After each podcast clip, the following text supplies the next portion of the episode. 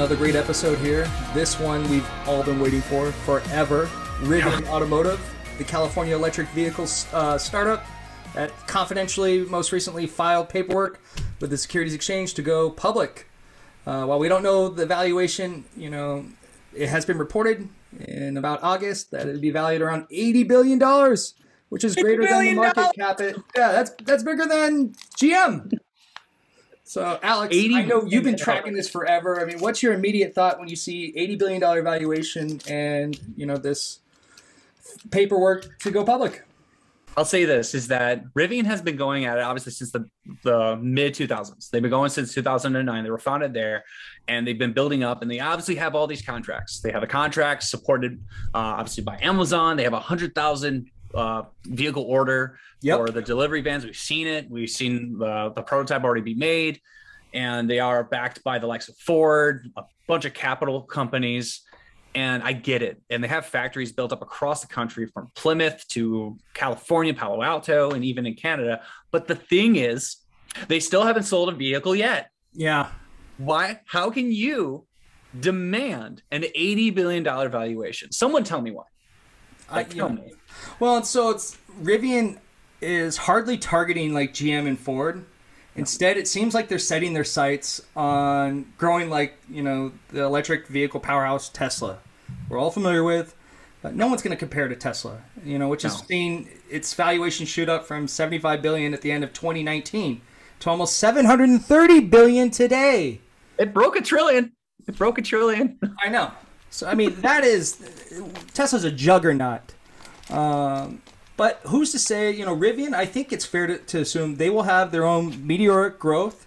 Mm-hmm. Um, and it'll be irresistible for retail traders to, to dabble in on that IPO day. But just like most of these splashy IPOs, they're never a sure thing, right? No. We know that, you know, some of them. Uh, they, they're like a roller coaster. They have their ups and downs, and some of them are littered, you know, with the wreckage of failed other companies and bullshit needless to say, it's all up in the air with this with this IPO. I will say this. I'll say this. If they hold, because there's a huge attraction to this, and I would not be surprised if Cathie Woods gets a hold of this. But I'll say this: is if they hold that valuation and they go up, mark my words, it's going to cause a splash across the EV markets. You're going to see companies like, obviously not the same sector, not going to go for SUVs, uh, yep. ones that are just about to do deliveries like Lucid, Arrival, LE, uh, LEV, like Lion Electric, the ones that are about to actually actually do deliveries, they're going to spike substantially because if that company that has gone done no deliveries demands an eighty billion dollar plus valuation, expect all these other ones to go even higher because it's like a sympathy sympathy uh, sympathy play. Like, yeah. come on. No, there is that kind of ripple effect, um, and so not everyone's familiar with Rivian. Mm-mm. From what I gather, you know, they've got two models they're releasing. Yep. The R1T, the truck, the like R1S, the SUV. Both are aiming to do, you know, pickup trucks, SUVs, the same way Tesla did sedans. So yeah. kind of these premium, you know, elite vehicles. But both models start around seventy thousand dollars. Not crazy expensive, but you're getting a lot for the money. Yeah, I mean, a lot of bang for your buck. But let's let's put things in perspective here. You and I have done our own due diligence. We recorded a previous episode on the Ford F-150 uh, Lightning, which you know if you haven't seen, please check out. It's incredibly uh, impressive in almost every regard. yeah, thirty thousand dollars less, thirty thousand dollars left, and packed with all this, you know, the bells and whistles that one could ask for. So, what's your immediate thought on that price differential? I mean, clearly, Ford is going to be able to sell volume here. Yeah. What are you looking at? I'll say this is that personally, I would not pay a lot for the Rivian because the range difference between the Ford to the Rivian is really not that much. Who, yeah. if you have a truck, are you really going to take it out on on a trip? Are you going to go cross country with a truck? No, you're not. You're going to do it with a with a coupe, with um, a regular sedan or an SUV. Yep. So I do see demand in the SUV portion of the Rivian, but I do not see why someone with the truck needs to have all these bells and whistles of like pulling out a sink, a grill, all that stuff. Like not everyone does that. That's probably the limited edition, but to pay thirty thousand dollars extra for some their base like model. I don't understand it. Um, when the Ford can do it and probably do it a lot better because they're a legacy automaker and they trusted. They have the technology. Absolutely. Well, I'm kind of humored that you know Rivian is kind of advertising their truck, the R1T, as built Ford tough almost. You know, they've got these glossy videos, uh, you know, showing vigorous vehicles vying over these treacherous, you know, terrains. And yeah, sure, it looks sexy. Who doesn't want one? I want one. Hey, I'm uh, gonna say this: it's sexy when you see the R the R1T pull a tank maneuver, do a full 360 move with just no movement. It's just the full 360. It's yeah, very impressive. I'm like, that's awesome. Is it worth thirty thousand dollars? Probably not. Well, I think you know we're both open minded and I would. would be you know elated for the opportunity to go to Rivian in California and see it for ourselves. Well, uh, yeah, I'm not. Until then, we got to see it to believe it, right? I'm not gonna knock them. Like, I think it's great. Price is just a little bit too much. I understand you're increasing, like you're trying to increase your margin of revenue. Cut the cut the R1T down to like sixty thousand dollars. That's competitive, competitive for what you're giving. You can keep the SUV higher because there's there's no one else doing it. No one else except for maybe I think Audi, Audi or or uh, Volkswagen that's doing uh, an electric SUV, but it's still minorly saturated. Drop the price down in order to compete with Ford Ford uh, Lightning, and you'll have a competitive truck. And they have all, all they have the space, uh, you know, with the with their skateboard technology, they have the space to work with, and they're using the space to the best of their abilities, which is good. But when it comes down to it, sometimes it doesn't really matter about the margin of revenue. It matters about being competitive in a price where you have a huge legacy automaker that's potentially taking away your market cap. Yeah. Well, and you know, one thing I'm curious what your opinion is is how do you really price in the value? I mean, of these strategic partners. So we know that like T. Rowe Price, and you mentioned Amazon. They've helped raise two and a half billion dollars. Amazon's got like a hundred thousand unit order for delivery trucks by the end of 2030, which ain't anytime soon. No. Uh, but I mean that's substantial, and but I mean really, how much can you allow that to inflate the the market the market cap of this thing? Look the, the the the public i have a feeling that the market's going to react to it the exact same way that we saw with coupang the exact same way we saw with Hood, with robinhood all these others. If a company demands such a high price in in valuation at the beginning but yet they don't have the revenue to support it it's going to fall. I don't care about the contracts. We've seen all these other companies that have contracts with like amazon and all these large like delivery companies, e-commerce companies, from Arrival with UPS, from Lion Electric with Amazon, literally 19% stake from Amazon potentially. All these other ones, it the market does not care. Yeah. It matters about execution. All the contracts, you can have all the contracts in the world, but when you start to execute, that's when the value is held. I think if, it, they do get the $80 billion valuation, it won't hold. If it goes shot shoots up, it'll slowly trickle down, just like Coinbase, just like Hood, just like Coupang, they have to execute. If they have zero revenue, the value will not hold. Well, and you know, one could also argue too. Side note: this this market for trucks and SUVs is the most valuable slice of the auto market in general, right? We know mm-hmm. Ford basically owns the truck market, so it's going to be hard to compete with. You know, there are 130,000 reservations already yeah. uh, for the F one fifty Lightning, um, and yeah. Tesla too is not going to roll over and forego you know that slice either. No. You know they got the Cybertruck that's got a million three reservations. uh, and they've got a apparently cheap option that's said to be around like forty thousand dollars, but I don't know enough about the Tesla truck. I think they need a redesign in order to like nobody really wants a DeLorean truck right now, okay? Yeah. Just, just like re- redesign. I've seen plenty of concepts that look great with the with the the, the overall Tesla model creative look. I posted, I'm like, this would be sick, but sure. they're not doing it yet.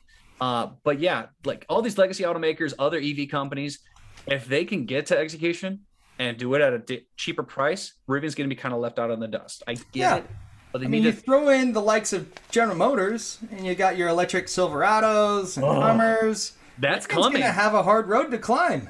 dude it's coming. And like like i said like at the last year like i got really excited for all these other startups coming in. And like you're seeing like when i came down to it is like it's going to be really scary for these startups is when these legacy automakers start to invest and they and they start to build out electrification.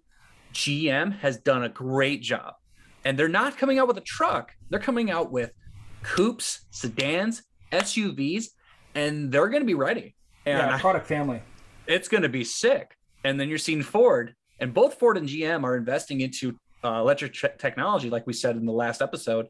They're investing into the technology in order to outperform companies like Tesla, outperform companies like Lucid, like uh, Rivian. They have they are investing into into the technology. Both you, me, and Rob both know Microvast has that technology in order to beat it. They just need to convert it. And when Yep. they do, it's going to be scary for companies like Rivian. But they need to advance their technology in order to like use that demand for this value, use the demand for this price. But right now, I don't see it right now. I don't. Yeah. Well, I'm just thinking about this IPO. I'm not going to touch it. I'm going to watch it very closely. Yeah. But I, you know, I think it's fair to assume that Rivian's inevitably going to face some growing pains, as most EV startups do, especially companies that go public via IPO. I mean, the reality is no one's going to be driving a Rivian truck until, you know, late 2021, I think, early 2022.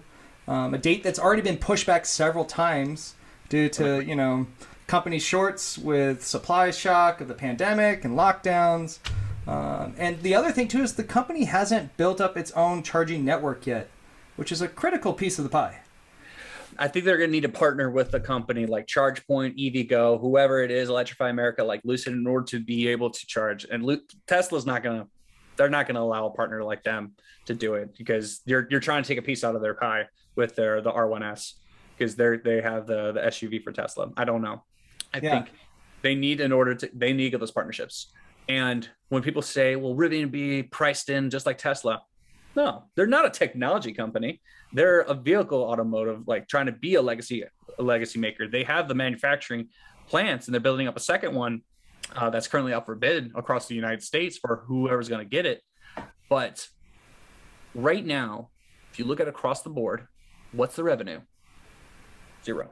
Yep. and and the only companies that are utilizing it are amazon bezos we saw bezos driving up in an r1s before the blue origin launch and it was sexy. It was like, oh, there it is. Looks nice. But of course, the guy that's invested substantially into into Rivian's going to get it, but it's not available truthfully for the public. But Yeah. execution is going to be important.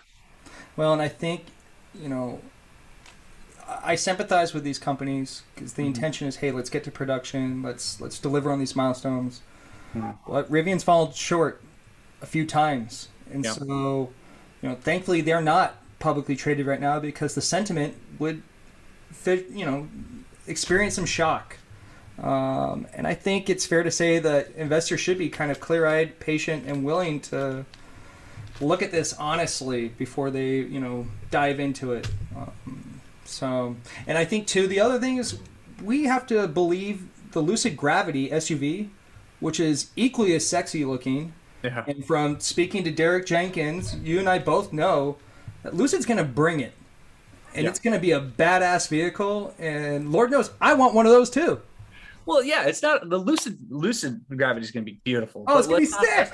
Let's not forget about the Polestar 3 that's coming out next summer. Yep. Polestar 3 is going to come back come out with the exact same pricing right around 72 to 75,000 dollars and it's going to have just as nice an interior, just as good as range and it's going to be competitive. If they beat you, you're going to need to drop the price again. You cannot have a higher price than them. Uh, so again, like again, it comes to the race. Who's going to be first? And we don't know who's going to be the person. It's going to be either GM, it's either going to be Rivian, it's either going to be Lucid, or it's going to be Polestar. We need to figure out who wins. Execution is key because if there's no execution, when the IPO happens, mark my words, it's going to pop up and drop and stabilize. Once it drops and stabilizes, then you can start to enter. Do not be one of those people that hold the bags upon IPO. If you do, you will regret yourself. Just like just like Cathie Woods did on IPO day for Coin, just like she did with uh, Robinhood. It went up, dropped like a rock. You Yeah. just need to be careful. Well, and I think too, people need to remind themselves they're going up against with that the R1T. They're going up against Ford, Yep. who already owns the marketplace for trucks, and then like you said, Polestar Three, they're already building that that factory already exists in Mm-hmm. Ridgeville, um, South Carolina, I think it is. Yep. Um, but it's got Volvo, Volvo Yeah. backing it. They're going to harbor their success. I mean, Yeah, Geely. There's going to be no hiccups there. Um, so Well, They've already gone through their head their headaches. Well, unless you have anything else, I think uh, we've said it all, at least to date. I know this will be an ongoing discussion and one that I'm excited to see more of from all these manufacturers. And just as a gentle reminder to everyone, we are not biased. We don't take sides. No. As I've said, I want one of everything, right? Everyone wants one of everything. Look, the best thing about it is, is we're looking at it an unbiased, potentially an unpopular viewpoint, but Yep. you have to come at it with a clear mind. When you look at it from the technical aspects of across the whole board, overview of the company, this is what we believe in. It's our opinions. We're not financial advisors. We're not perfect. So it is what it is. We want to interact with you. Let us know your thoughts. Comment below, leave a like, let us know what you think, and we'll talk about it in the next episode about what are the reactions. We'll figure something out. But again, that's what we're here to give you our our opinions about what could potentially happen. yeah, take these strides together. I love it. Well said. And uh, thank you, everyone, for listening. Bye guys.